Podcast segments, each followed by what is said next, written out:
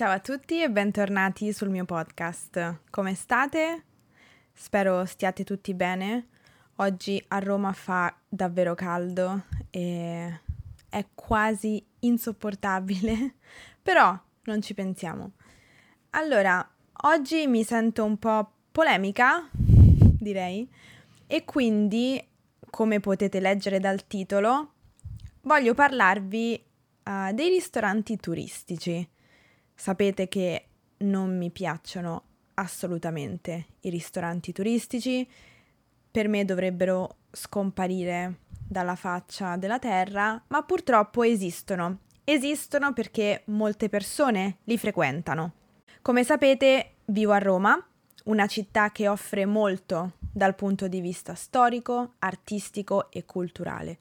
E questo ovviamente attira molte persone da tutto il mondo, quelli che chiamiamo turisti. C'è qualcosa in questa parola, o meglio nell'uso di questa parola, che dà l'impressione che essere un turista sia una cosa negativa. E questa idea è ormai radicata nel pensiero comune a causa di una differenziazione tra quello che fanno i turisti e quello che fanno le persone del posto, tra i quartieri frequentati dai turisti e i quartieri frequentati dalla gente locale, eccetera. La lista potrebbe andare ancora avanti per molto. È sempre più presente, però, l'idea del turismo responsabile e di tutti gli aspetti positivi che questo comporta, ovvero capire la cultura di un posto, capire le abitudini delle persone, eccetera. Purtroppo, secondo me, siamo ancora molto lontani dall'avere questa realtà come qualcosa di frequente e solido, ma ci stiamo lavorando, fortunatamente. Nel frattempo esistono ancora dei luoghi prefabbricati e del tutto lontani dalla realtà, che offrono ciò che il turista si aspetta di trovare, senza aver fatto alcuna ricerca approfondita. E mi riferisco ai tristissimi sottolineo tristissimi, negozi di souvenir che vendono oggetti di plastica e riproduzioni scadenti dei maggiori monumenti. E mi riferisco anche ai famigerati ristoranti turistici che offrono nel menù piatti di cui gli italiani non hanno neanche mai sentito parlare. Allora io mi chiedo, come è possibile, nell'era del turismo responsabile, che molti turisti in Italia si ritrovino a comprare un souvenir fatto in Cina piuttosto che sostenere l'artigianato autentico locale? O com'è possibile che sempre questi turisti scelgano ristoranti scadenti e non facciano una semplice ricerca su internet?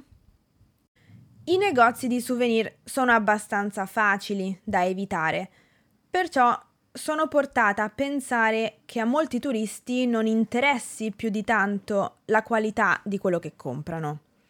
Per i ristoranti turistici dovrebbe essere ugualmente facile identificarli, ma forse vale la pena fare una lista di campanelli d'allarme. Prima di tutto, controllate l'orario di apertura.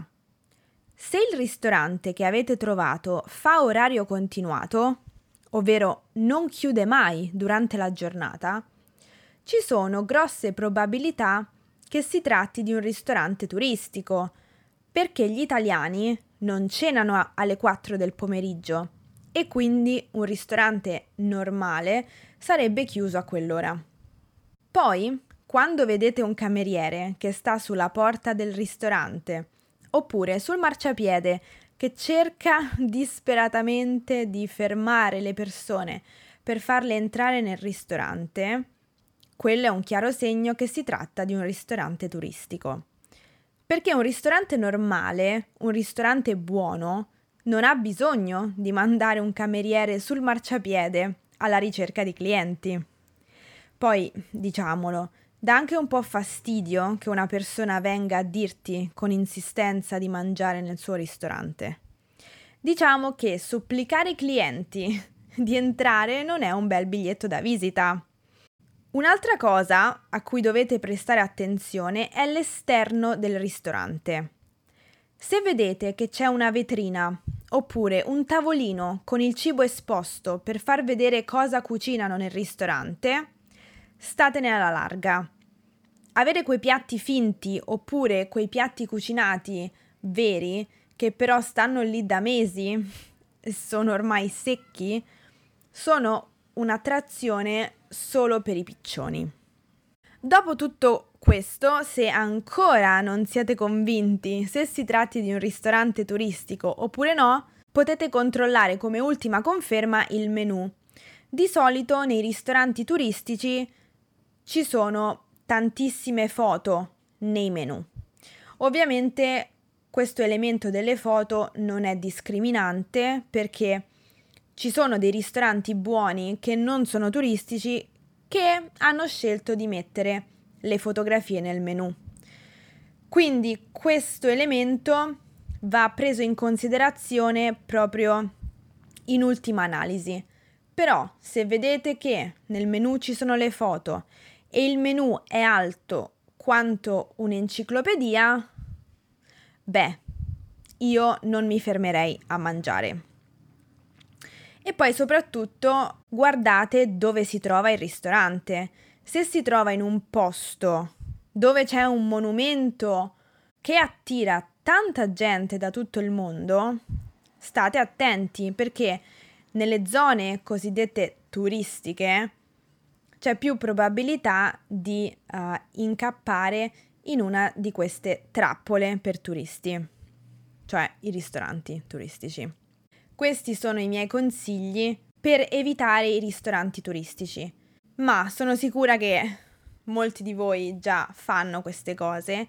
Ovviamente consigliate ai vostri amici uh, dei ristoranti buoni e oggi con internet si può fare davvero tanto e quindi uh, vale la pena spendere qualche minuto in più per cercare un buon ristorante perché mangiare male e uh, mangiare cibo di scarsa qualità non è mai una cosa divertente, anche perché si potrebbero rischiare delle conseguenze un po' più serie, come per esempio un'intossicazione alimentare. E noi non vogliamo questo, giusto? Sarei molto curiosa di sapere se siete mai stati in uno di questi ristoranti turistici, se avete degli episodi o delle storie da raccontarmi, vi prego di scrivermi perché uh, sono molto interessata ad ascoltare le vostre esperienze. Grazie mille per aver ascoltato questo episodio e noi ci sentiamo nel prossimo. A presto, ciao!